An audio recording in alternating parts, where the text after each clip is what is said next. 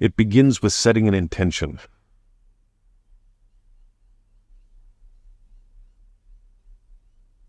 I used to teach that, and I don't anymore. And there's a reason why, because it seems to be the case, but it isn't.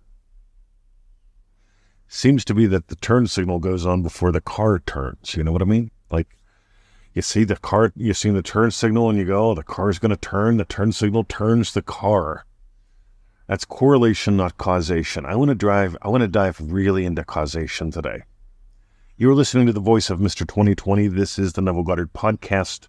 It is the 21st of September. It is 6:48 a.m. Let's dive in. It doesn't begin with setting an intention. It seems to, but it doesn't. Setting an intention is sort of like the turn signal, right? It just indicates something's going on. But the moment you feel a desire, the moment you notice a desire, that's when you surrender to it. That's when you move into its assumption a tiny little experience that implies that it's true. You got the tickets. You made the trip.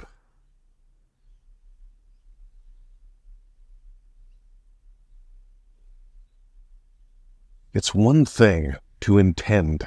You see, I, I longed to move to Australia to be with her. The thing is, I didn't have anything in place for it. I was out of money. I didn't have the visa. Uh, you need a visa to get back in the country. I mean, I didn't have one. I didn't have the money. I was totally stuck. And you could say I set an intention to go to Australia. No, no, no, no, no. It seems as if that's the case. It seems as if the turn signal turns the car. I noticed I had a longing to be here to be with her. And here's what happened I surrendered to drinking one sip, one sip of coffee with her.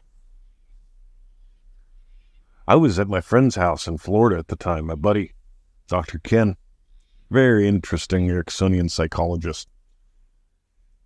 And I'd sit on the back porch of Dr. Ken's house and I'd just experience one sip of coffee as if I was sitting next to her looking out at her garden.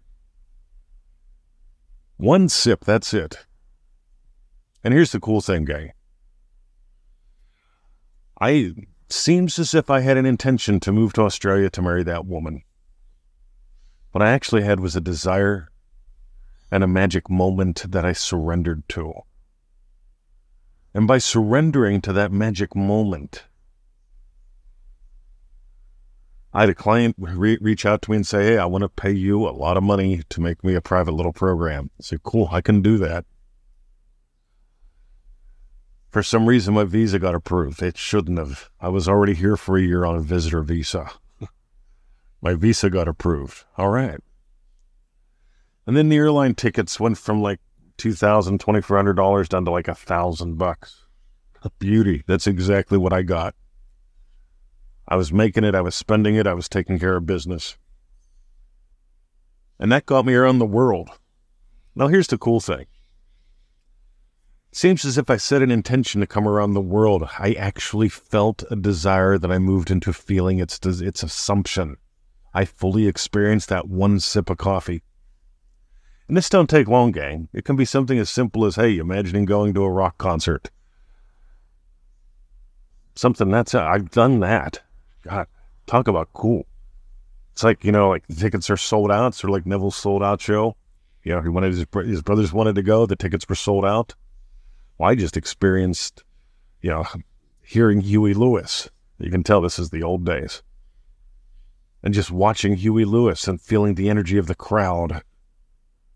And it just took a second, just the excitement I would feel. And boom, guess what? Tickets, sold out show. No big deal.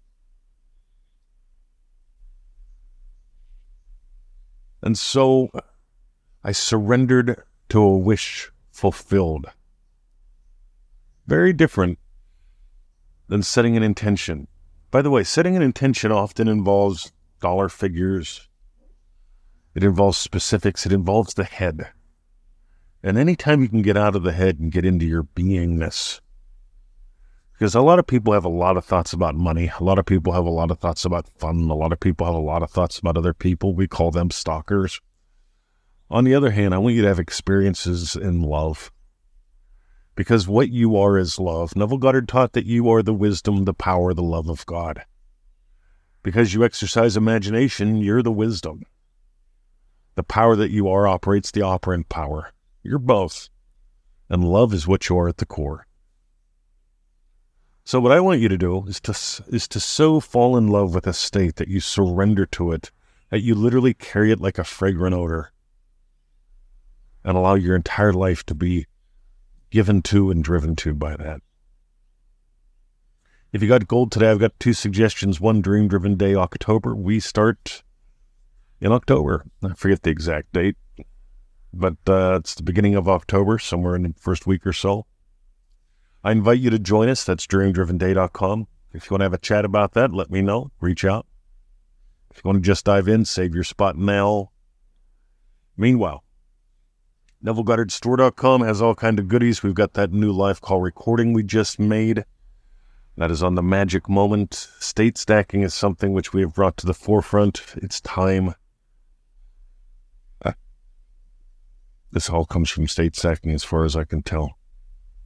And of course, the core of it all, manifestingmasterycourse.com. Have a lovely day. My name is Mr. 2020. And what I want you to do now is just to notice. You see, I, I had a desire to make a kick ass podcast. And I surrendered to a magic moment. The moment where I get your feedbacks, your emails, your inquiries, and you compliment me on it. I am so compliment driven. I love it. So I had an imaginal experience, and the podcast came to life because I gave life to a dead state. So much more than just setting an intention, it's having an experience. And now go have an experience. Just notice what desire do you have right now? Could be for a yummy lunch, could be to send me an email just to say hi or to ask about more. Explore that magical moment, that magic moment as we go into the silence.